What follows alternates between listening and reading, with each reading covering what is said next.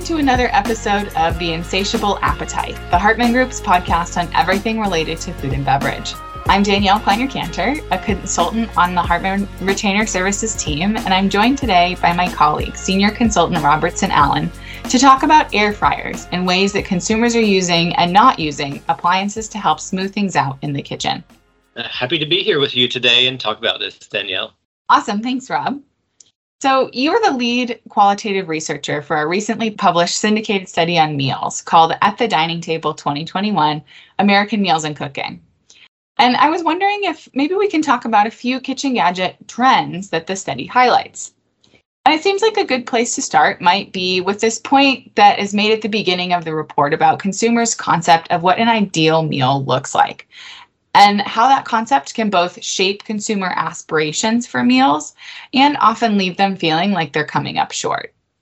Yeah, that's right. Um, so, because meals are really an experience that structures consumers' lives daily, you know, for, for the most part, everybody has meals at least somewhat regularly. Uh, and because of that, American consumers have more of this shared cultural understanding of what a meal should ideally consist of, um, and also where it should ideally take place, and what kinds of feelings people should ideally have uh, when they're taking part in it. And so there's this whole bag of uh, physical and emotional aspects to meals that make the ideal meal a culturally shared um, thing, an idea. Um, and that's different from snacks uh, because we can't really talk about a shared American cultural understanding of what is an ideal snack, right? Um, that just sounds weird um, because snacks are way more individualized and they're unique uh, to the person and to the situation. Um, so, one thing that we're consistently finding in our qualitative research is that this shared understanding of what a meal, an ideal meal is, and what it should be um, it goes beyond people just saying that a meal should have things like a protein, a starch, and some vegetables. Um, and that's a very consistent thing that consumers say. Um, an ideal meal needs to be something that's uh, tasty and nutritious, uh, filling, made from scratch as much as possible, uh, with fresh ingredients. Um, and it should probably have multiple dishes. Um, it should be thought out and planned in advance. It should be made with skill, and that's just part of it. Uh, because there's all these other emotional connotations to meals that make them more important um, as ideally shared events where you know, slowing down, appreciating the food, and enjoying the company of others is important too. That sounds like a lot to consider for most people. right? Yeah, it is. Um, and that's where consumer aspirations can meet uh, really a brick wall uh, because most people simply don't have the time and uh, the physical or mental energy to achieve something like that regularly. Um, and it's important to note some people do. Some people, you know, get really close to what this ideal meal standard is.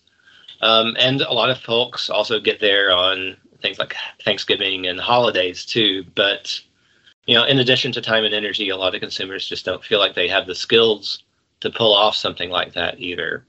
Um, and you know, there's this idea that meals used to always be like this concept of an ideal meal, uh, and maybe they were like 80 or 100 years ago when you know, we had uh, housewives working all day long to get in the kitchen to make three square meals a day for a family. Um, but one thing that we highlight in the study is that at least since the 1950s, uh, consumers have used more convenience oriented solutions that can help them save that time and energy, but still get something on the table that's getting them closer to the ideal meal. Yeah, that's really good points. And it seems like that's where things like products and kitchen appliances can come into the picture because they can save consumers that time and energy and also bridge gaps in things like skill. Yeah, yeah.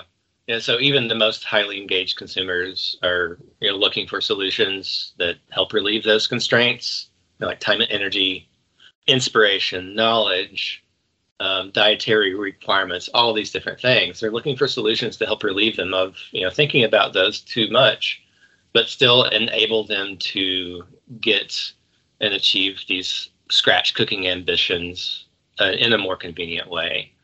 Um, so, more widespread home cooking over the past few years in the pandemic has prompted some, um, and especially younger consumers, to acquire kitchen appliances. Um, and air fryers have been especially compelling tools. Uh, fully 20% of Americans bought an air fryer uh, during the pandemic, and that's almost twice as high as any other kitchen tool. Um, and interestingly, pre pandemic ownership of appliances was uh, pretty consistent across generations, uh, though younger consumers tended to own more of those kind of trendier kitchen appliances like the air fryer um, or the instant pot, sous vide machine, water carbonator, and pasta maker. Uh, those are all more popular with the younger younger consumers. Um, and at the same time, both Gen Z and millennials uh, purchase kitchen appliances of all kinds, but especially the air fryer in much higher numbers than older cooks during the pandemic. And that's that's consistent with life stage um, in setting up new households. Yeah, and speaking of those air fryers, we've definitely been hearing more about them recently, whether on social media or in consumer interviews. And I'm curious, what do you think air fryers in why do you think air fryers in particular are resonating so much with consumers? And is there something different about the air fryer and its ability to resonate compared to something like the Instant Pot, which also mm. was a pretty viral kitchen cabinet? Yeah, yeah. You know, like three years ago, Instant Pot was the, the new big thing.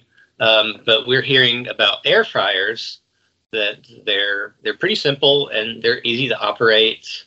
Um, a lot of them have a single function that can be used uh, for a bunch of different ingredients. So it's really about that combination of ease and versatility. Um, and to compare it with the Instant Pot, uh, it's interesting because the Instant Pot seems to be more polarizing. We had some consumers that we interviewed who were like all about the Instant Pot and, and loved it and used it almost like multiple times a week.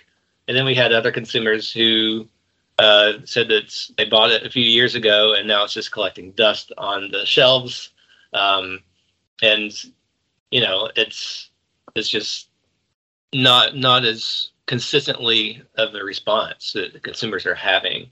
Um, and, so Instant Pot is a lot more polarizing. And, and perhaps the key point here is that you know, appliances are resonating with consumers.